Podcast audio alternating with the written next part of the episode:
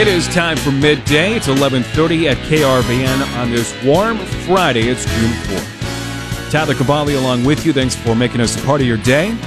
Loaded show to end the week coming up for you. Jason Jorgensen is in sports. Of course, Shrine Bowl coming up. We'll talk more about that. And Husker baseball starting postseason play coming up later tonight. Bob Rogan is in. He'll tell us how stocks are performing to end the week. And then, of course, coming up in about 15 minutes or so, we'll hear more about our upcoming weekend weather and the warming temperatures that are here to stay, at least for a couple of days, with Paul Perkins in Regional Ag Weather. But let's head to Lincoln, where Susan Littlefield is at. And, Susan, how is your morning going so far? It is going great. It's just beautiful weather, and I think the corn went from that yellowish color we talked about yesterday to a little bit nicer green today. Yeah, and I think it's going to continue that way. Like you said, hey, somebody's just going to sit outside and watch the corn grow. Humidity is going to be high, too, so perfect for that. You know, I'm hoping that we have a listener out there who's going to set up a GoPro camera or something, and he'll record that and then fast speed it. And send it to us if you do that. So we'll definitely share that. Well, what do you have coming up for us on midday? Well, we'll kick it all off here coming up at 12:19. Chad Moire, it's a Friday, which means we're talking weather, and he'll talk with Al Dutcher. Warmer and drier in the forecast, just so folks know that's headed our way as no surprise.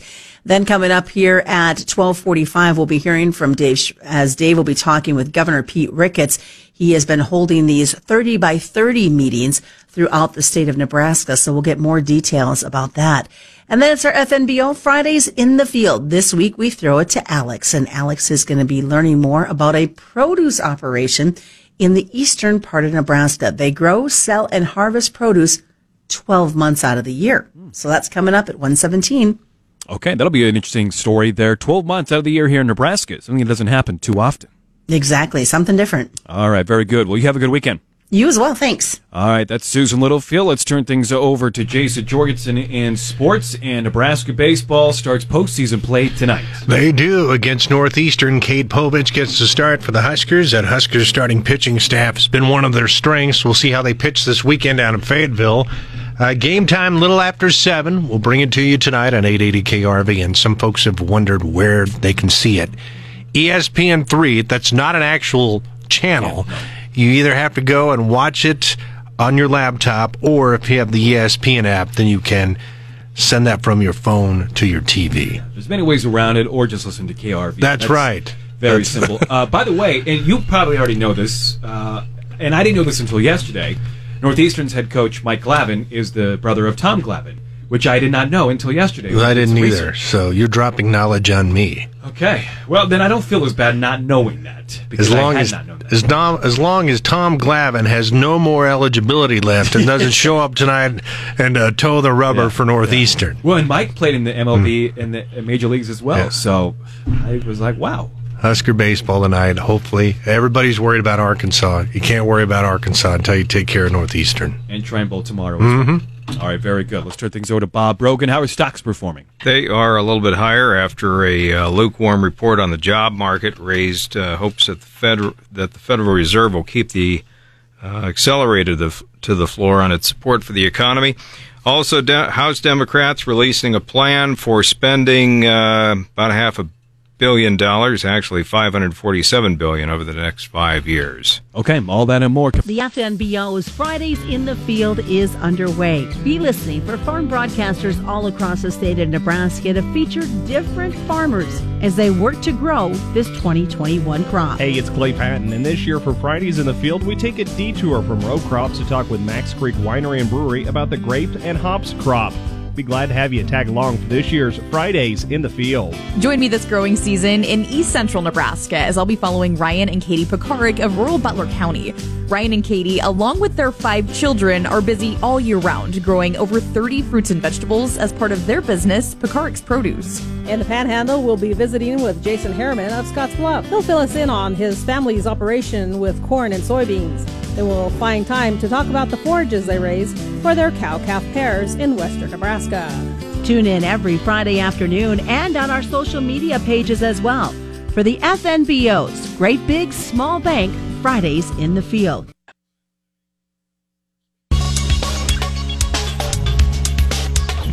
It is time for regional ag weather on this Friday. And make sure you hit that button over there, okay? Oh, that button. You mean that button? Is it Friday and Monday? I have no idea. That is Paul Perkins joining us once again for a regional ag weather update brought to you by Holdridge Irrigation. You know, sometimes, maybe I'm looking forward to the weekend already. I've already, you know, forgetting to hit buttons, and that's why you have dead air, and we got it worked out. Exactly, yep. Paul, you and I were looking up north, and we are seeing not only summer-like temperatures, but unusually warm temperatures in North Dakota and in the Minnesota area. Yeah, western Minnesota on into North Dakota, already seeing temperatures well into the 90s, already to 97 in north central portions of North Dakota, right near the Canadian border. Very unusual heat for them for this time of the year, and overall just an very hot temperatures that you just usually don't see ever in the Dakotas and western Minnesota, and they're expected to continue to see this triple-digit heat over the next several days. So that area not only is seeing these now summer-like temperatures and rare temperatures in the upper 90s and likely going to see 100 before the day is over in some locations, but they also saw those brutal Arctic temperatures several months ago. So there's both worlds here. And it was just a matter of a few weeks ago that they had some freezing temperatures, that they did have a killing freeze with temperatures down into the upper 20s. They're very dry up there, and that dry soil really lending to some great variations in the temperatures. Now they're seeing it with the extreme heat with this big high-pressure ridge. Now back here locally in Nebraska, Kansas, even eastern Colorado region, we're seeing temperatures mostly in the 80s, and that's really going to continue for the entire weekend. Yeah, really starting to warm up. Temperatures right now in the low to mid 80s. That humidity is starting to also rear its ugly head. We're seeing some dew points in the upper 50s to around 60, so you'll start to see that humidity build into the region. But once again, most of us in the low to mid 80s are on our current temperatures. For today through the weekend, we are looking at some sunny weather and temperatures about 10 degrees warmer than usual as a massive ridge of high pressure extends from the desert southwest on into the plains. And of course, it includes the northern plains, where they're already seeing temperatures in northern North Dakota in the upper 90s. And that high pressure ridge also extends into central Canada. Tomorrow and Sunday, we'll see a low pressure trough strengthen over the high plains, resulting in some breezy winds gusting up to 30. And also that humidity continued to crank back up with those southerly winds. A weak front does approach from the northwest by Sunday night for a very iffy thunderstorm chance, and that's a very slim chance there. Low pressure over the southern plains, pushing a little to the north. By Tuesday through Thursday, could see some scattered thunderstorms with that system, but right now that's far from a certainty. Temperatures will remain about 10 degrees warmer than normal for next week as that ridge of high pressure keeps our weather mostly dry. The long-term forecast continuing the warmer than normal temperatures for Nebraska, Kansas, and the northern two-thirds of the U.S. for Wednesday all the way through June 17th. During that time in central Nebraska, our daytime highs usually in the low 80s with average overnight lows in the upper 50s.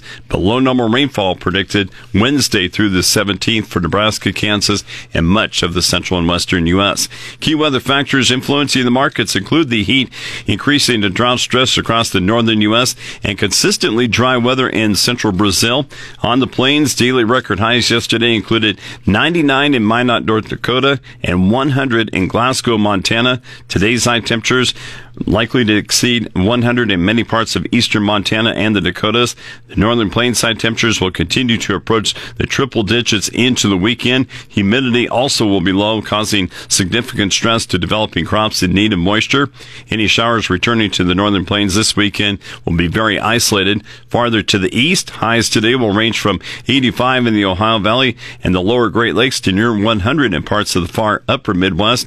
Near record highs in the northern Midwest could stress the vulnerable crops for the next few days. Next week in the Midwest, more widespread rain is forecast, with above normal temperatures helping to accelerate the crop growing progress. Central Brazil will see another week of mostly dry weather along with above normal temperatures, weather that will continue to stress and damage second crop corn. Southern Brazil will see a scattering of moderate to heavy rain this weekend through early next week, a benefit for reproductive to filling corn and developing wheat. Any rain moving north into central Brazil likely to be diminishing rain. So certainly these warm temperatures, the humidity is going to help the crops grow this upcoming weekend. But probably by early next week, we're going to be needing some precipitation. And it looks like that rain, any rain that we do see about the mid part of the week, going to be very hit and miss. Maybe by Thursday, some of the long-term forecast by the National Weather Service indicating some lighter rain by Thursday into Friday. So hopefully a better chance of rain by the end of the week. But for the time being, it's a good thing we had those rains from the last couple of weeks because we're going to need to tap into those reserves. I suppose in a perfect world, you get a couple of good rain showers in your area, wherever you live, once or twice a week, heats up, and you just repeat that every time. But it looks like it's going to be a wait for those rain showers now. And it's not a perfect world, so there you go. For a full weather weekend of forecast, where can somebody find that? Weather page, KRVN.com. All right, thank you, Paul. Chad Moire with you here on the Rural Radio Network. It is time for our weekly conversation with Nebraska's ag climatologist, Al Dutcher.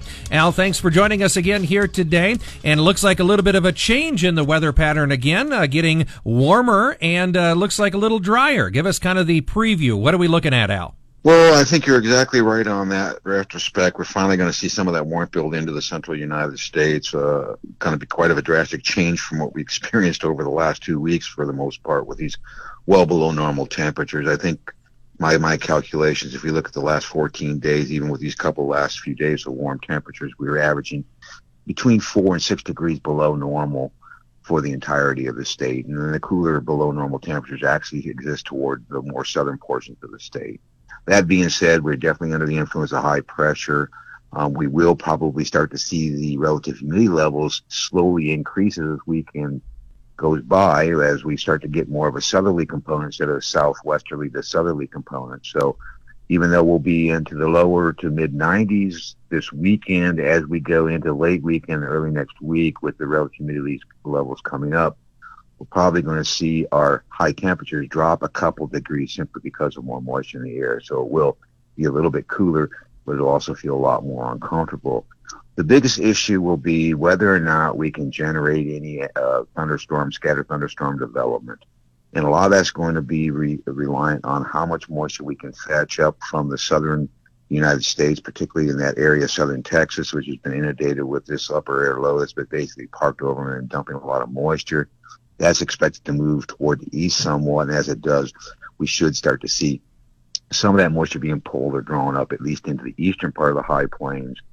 And with a frontal boundary coming across the northern plains as we get into the earlier part of next week, we may induce some thunderstorm activity. And right now, the models are pointing at somewhere around the 6th or 7th for that to occur, although it doesn't look to be very robust. Anything that gets developing this time of the year, if we've got a high moisture in the atmosphere, can generate a lot of moisture in a small pockets, but we don't expect widespread precipitation. Then as that system basically peters out as it moves toward the east, we get a return building of the warmth and a more increase in the southerly flow as the upper air trough stays parked over the western United States. So really it becomes a matter of how much energy ejects out of those upper air troughs on a daily basis and where they land. So there is energy forecasted for the central and southern plains to move out. It just doesn't have a lot of lift. So once again, we'll be dealing with really warm conditions, chances of thunderstorm activity, particularly during the late afternoon hours and during the overnight hours, particularly in the eastern part of the state, if we can get some low-level jet moving moisture in the mid-layers of the atmosphere up from the south. Outside of that, we repeat the same process. We go into next weekend with a ridge building back up. So this looks like to be, at least for the first 10 days of the month, much above normal temperatures, basically in the upper 80s to the lower 90s. Not much in the way of a relief outside of the daily convection and the most important period of that convection, at least from the model standpoint. And if we want to believe the models, they've been overplaying a lot of the moisture lately, would be from the 7th through about the 11th. And then we would have to wait until we get into the mid-month or later period before we see more energy coming in from the western United States. And I wouldn't trust them out one bit at this standpoint, simply because they're having a difficult time a week in advance, let alone 2 weeks in advance. All right, as always, great information. Thanks for the insight, Nebraska ag climatologist Al Dutcher. And our weekly update here on the Rural Radio Network, Chad Moire reporting.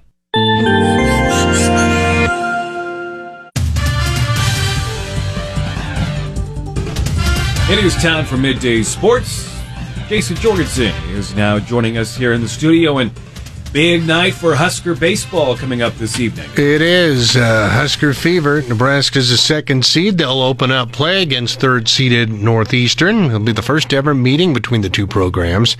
Cade Povich, who's been brilliant this year for the Huskers, he's 6-1. He'll start for the Big Red, and head coach Will Bolt feels good about Nebraska's pitching going into this tournament. The same confidence I've had in them all year. I mean, they've really, they've pretty much the whole year we've seen our guys throw strikes.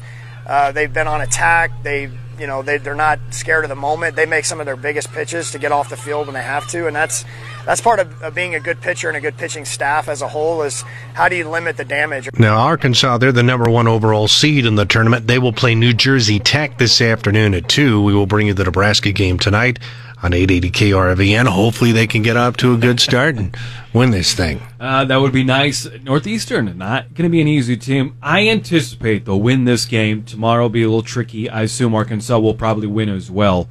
And then Sunday, who knows? Who knows? The 63rd Annual Nebraska Shrine Bowl is set for tomorrow night in Kearney. Kickoff between the North and the South is set for just after 6. Of course, we will bring you the game right here on 880 KRVN. 106.9 in Kearney. Incoming Husker freshman Bryce McGowens was honored this morning as the South Carolina Gatorade Player of the Year. With that honor, he's now a finalist for the National Boys Basketball Player of the Year award. McGowens, considered to be a 5-star recruit, 6'6", 180-pound guard, averaged 22 points and 5 rebounds per game. Hopefully he is the real deal when he shows up in Lincoln. Maybe that's what it will, it'll be the start of something. Listen, somebody brought this up yesterday, and I think it's something to point out. And this is on the topic of college basketball. Mike Krzyzewski is retiring. And I'm not, no way inciting that Nebraska is going to take over a big powerhouse, blah, blah, blah, blah. But it might be better to recruit some of these players when you have a massive arena, a campus like UNL, where Duke is small, and you have a tiny arena type of thing. It just kind of popped in my mind as well, so I'm just throwing that out there. That's great, but the reason Nebraska got him is because his brother's on the roster. I get that, but if you're winning, if you are a winning ball club, people will come. Absolutely. York native and former UNK basketball star Ty Danielson has a new coaching gig. He's been hired as an assistant at Fort Lewis College. After graduating from UNK, Danielson had spent the last 3 seasons as an assistant at Missouri Western. In tennis, Serena Williams recovered from a 4-1 deficit in the second set of a 6-4, 6-4 win over fellow American Danielle Collins. That happened in the 3rd round of the French Open. Williams is again chasing a record-tying 24th Grand Slam title.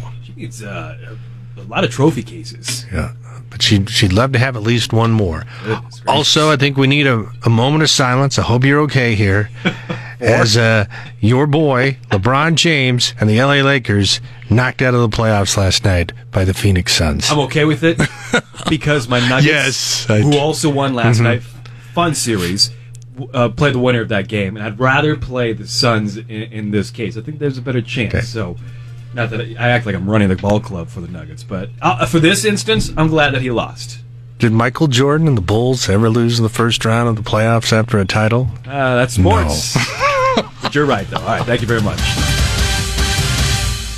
Good job.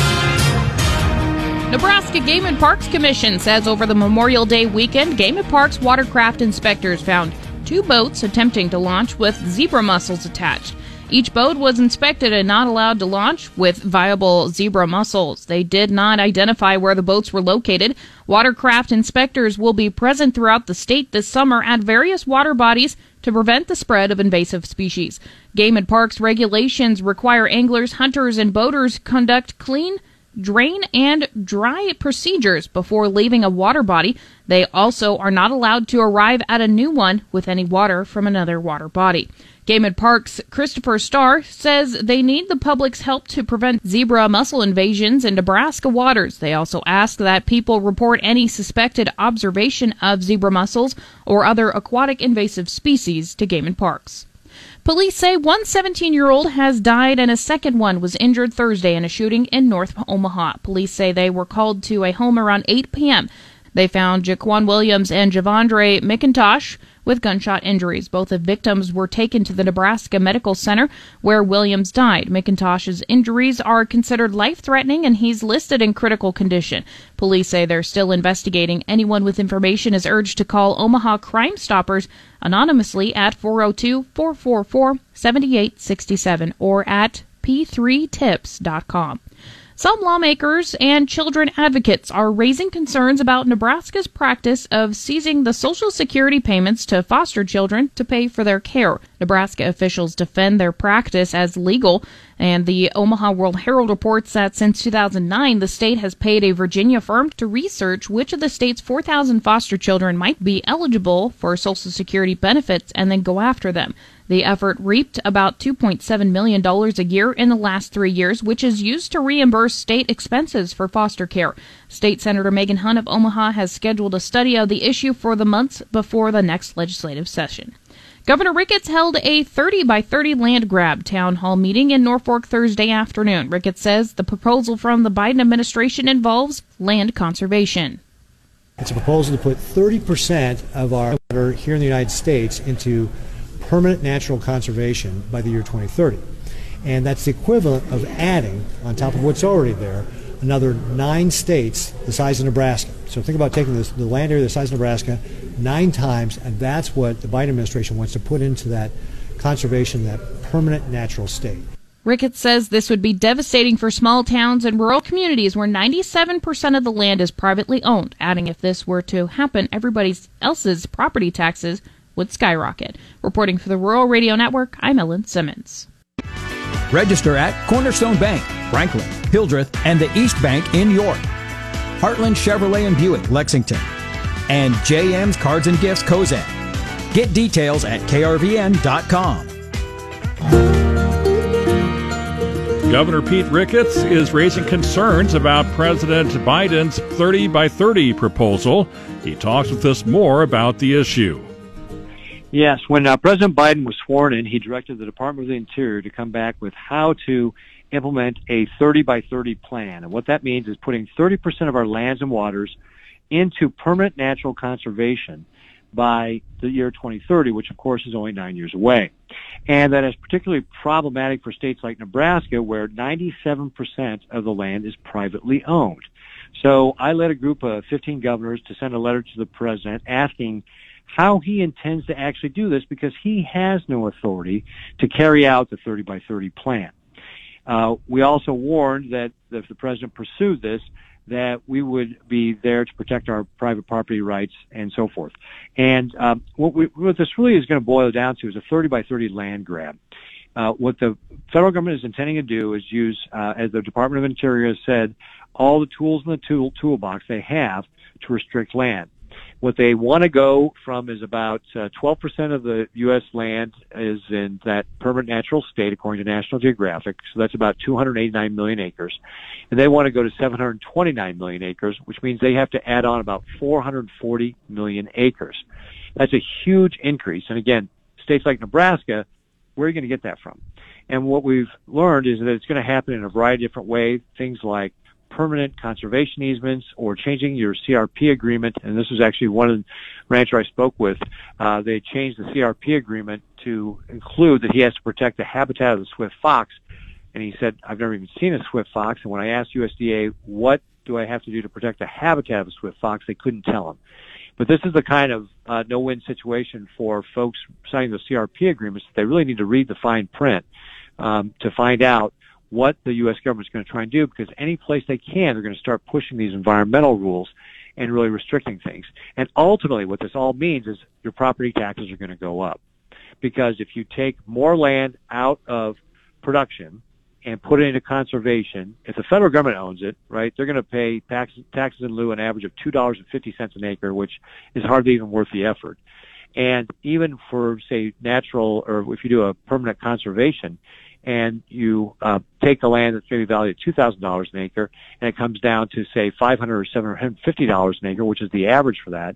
Now you have just cut the value of that property tax by over half, which means everybody else's property taxes are going up. So this is going to be devastating for small towns and rural communities. How are they going to pay for roads and schools? It's going to mean people's property taxes are going up. It's an infringement upon our private property rights, and that's why I'm really out doing these town halls around the state to educate people around the dangers of this and how they can fight back. Well, yeah, tell us a little bit more about some of the upcoming town halls that are being planned. Yeah, absolutely. So we did one in McCook a couple weeks ago, and then I'll be in Wahoo from 9:30 a.m. to 10:30 a.m. on Monday, June 7th, at the Saunders County Fairgrounds, their 4-H building at 635 East 1st Street. And then in Broken Bow, also on Monday, June 7th, from 1 to 2 p.m. at the One Box Convention Center there, 2750 South 27th Street. And then on Tuesday, June 8th, in Alliance from 10 to 11 a.m. Mountain Time at the Knight Museum and Sandhills Center, and that's at 908 Yellowstone Ave. So we've got 5 of these town halls coming up. I encourage people to take the time to come out, hear more about what's going on with this 30-by-30 land grab. Ag Secretary Vilsack said it's not a land grab. When the Ag Secretary says it's a land grab, not a land grab, you know it's a land grab. So people need to get educated about how this is going to happen in their communities, because it's, we tend to think again that this fight is something distant when it's in D.C., half a continent away, but we're actually the front line here in Nebraska now. This is going to be in our backyards, in our small towns and rural communities, in our counties, that the Biden administration is going to be launching this assault on private property rights and driving up your property taxes. And so people need to get educated, understand how that's going to happen, and be on guard against it. Well, tell us, what are you asking citizens to do at these town halls? How should they be responding, or what can they do? Well, one of the things is to be aware of how this is going to happen. So first thing, again, if you have, for example, CRP agreements and you're re-upping those contracts, read the fine print. Just like that rancher in Banner County, the USDA or the federal government just in general may be adding an additional federal or type of environmental regulations, so that further restricts your land or what or puts more burden on the landowner on what they have to do. So that's one thing. Permanent conservation easements are a bad thing. They permanently restrict land. So anybody who's thinking about a conservation easement, and I don't have a problem with an easement per se, I just think we should never do permanent ones, because that forever restricts that land. Somebody should always have the opportunity to go back and take a look at that. And again, that impacts those property valuations. I mean, everybody else's property taxes go up. Counties have a role in this. Counties can pass resolutions to be opposed to the 30-by-30 land grab, and be on the lookout for how they can impact this with regard to their zoning rules and what they put in place and what they approve. So all these folks, everywhere, everybody has a role to play here in being on the lookout for how this may impact us. It could be that land adjacent to national parks or state parks or wildlife refuges could be impacted by this. So there's lots of different ways this could happen. So we really want people to be on the lookout for this, so that they can work locally to prevent this from happening. Well, any other thoughts on the 30-by-30, Governor? Yeah, just in general as well. I'm working at the national level. I've organized a group of 15 governors who we sent a letter to President Biden asking for more details about his plan, which he's not been forthcoming with. We reminded him he has no authority to implement a 30-by-30 plan, and also that we will be there if they try to expand their authority unlawfully, as President Obama did under the waters of the U.S. Governor Pete Ricketts talking about the President Biden's 30-by-30 proposal and town hall meetings he's holding to help inform Nebraskans about it. I'm Dave Schroeder on the Rural Radio Network.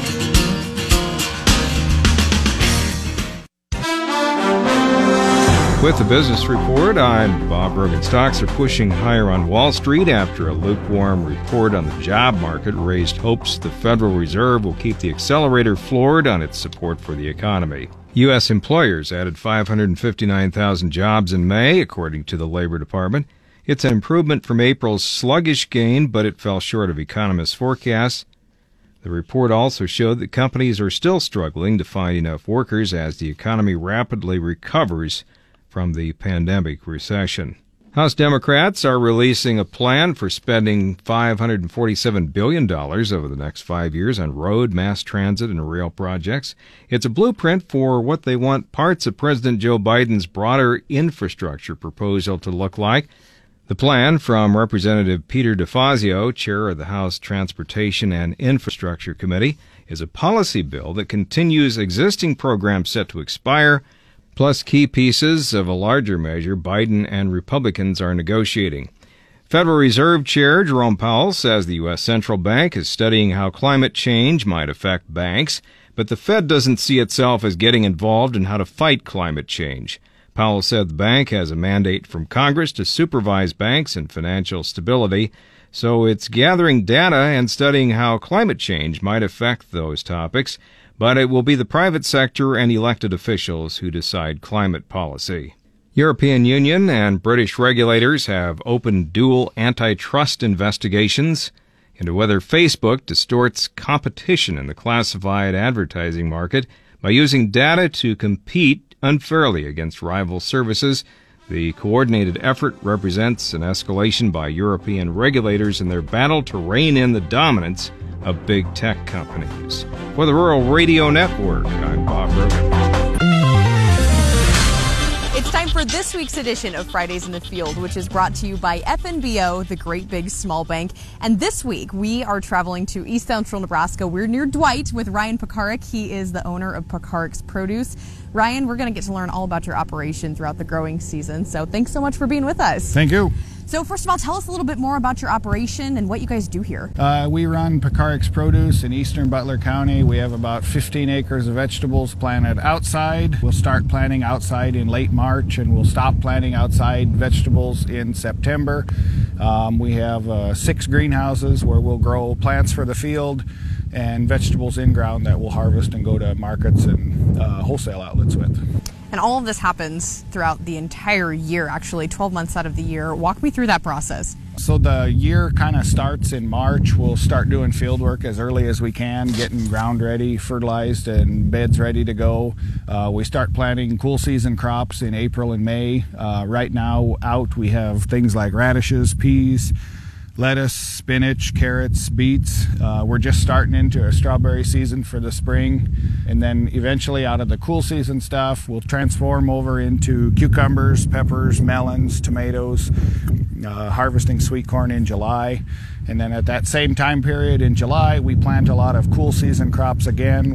We store a lot of potatoes, winter squashes, carrots and beets over the winter, so basically we'll have sales 52 weeks of the year. Wow, that's a lot. So this time of year, what do you guys focus on? Right now it's kind of production. We're not quite full-on picking yet. We can handle most of the picking 1 or 2 days a week. In another, say, 3 weeks or something, we'll be into like zucchini and cucumbers, and we'll pick on those 5 or 6 days a week depending on the weather. We're doing a lot of weed control. We've got a couple small tractors, one from the 50s, one from the 2010s that we'll do cultivation with for weed control.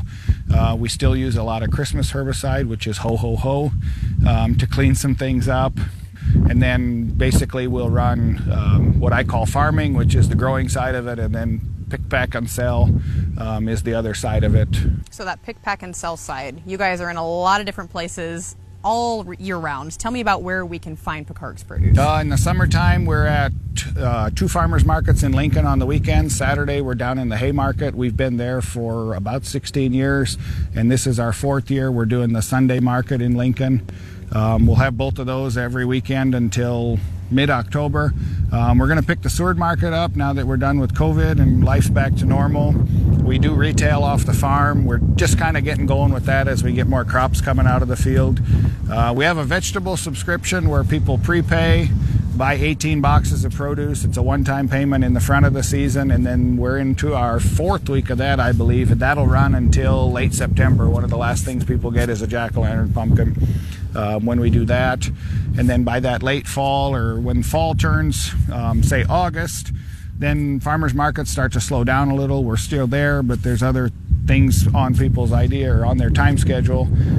So then we'll start in wholesaling to a couple schools. We'll go to Omaha Public Schools, and East Butler Public Schools is our local district. And then we have a wholesale company that will sell into restaurants, some more schools, grocery stores in Lincoln and Omaha. All right, all things to look forward to coming up.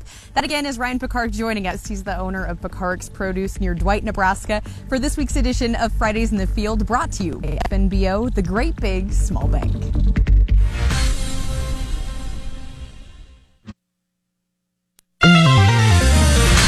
Clay Patton on the Rural Radio Network. Now let's catch up with John Payne, Senior Marketing Analyst, Daniels Ag Marketing in Chicago, publisher of the newsletter This Week in Grain.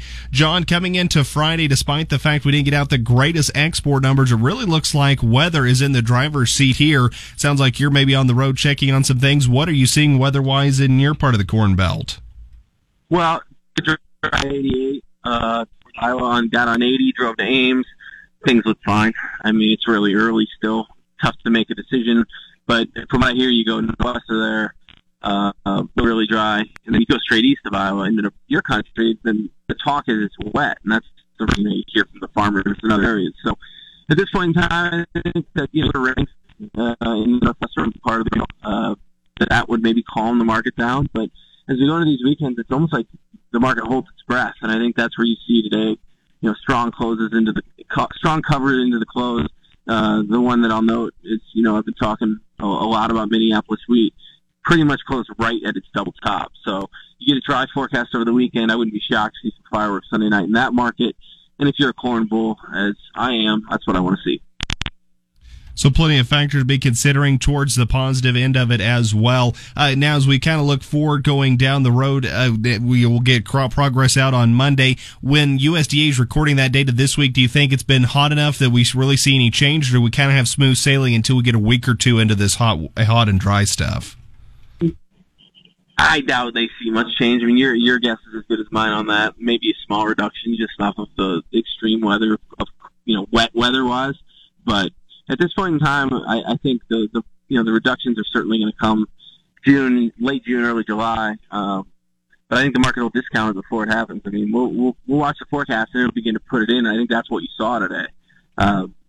Long way to go. You know, early rains don't necessarily make the crop.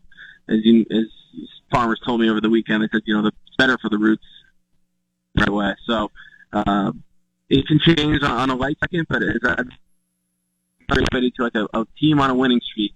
Once the streak has to start before it can get to a long-term streak, and we're kind of the beginning of a streak here. So we'll see what happens Monday, and then you got WASDE early next week, and then we'll watch into the acreage report at the end of the month. So it should be exciting. Plenty of things to consider that could be impacting your marketing plan. If you would like to work with John and his team at Daniels Ag Trading, check out DanielsAgMarketing.com. That's DanielsAgMarketing.com. While you're there, you can sign up for John's daily newsletter. He does provide it as a free service. Includes a video chat with it where he explains what's going on in the market's trade. Do remember, though, trading futures options involve risk of loss, may not be suitable for all investors. Do consider these risks before investing. Again, learn more at DanielsAgMarketing.com. Catch John's podcast at RuralRadioNetwork.com. Thank you very much, Clay. That will wrap up this Friday edition of Midday. Catch the Midday podcast sponsored by Devaney Motors, wherever podcasts are available, or krvn.com.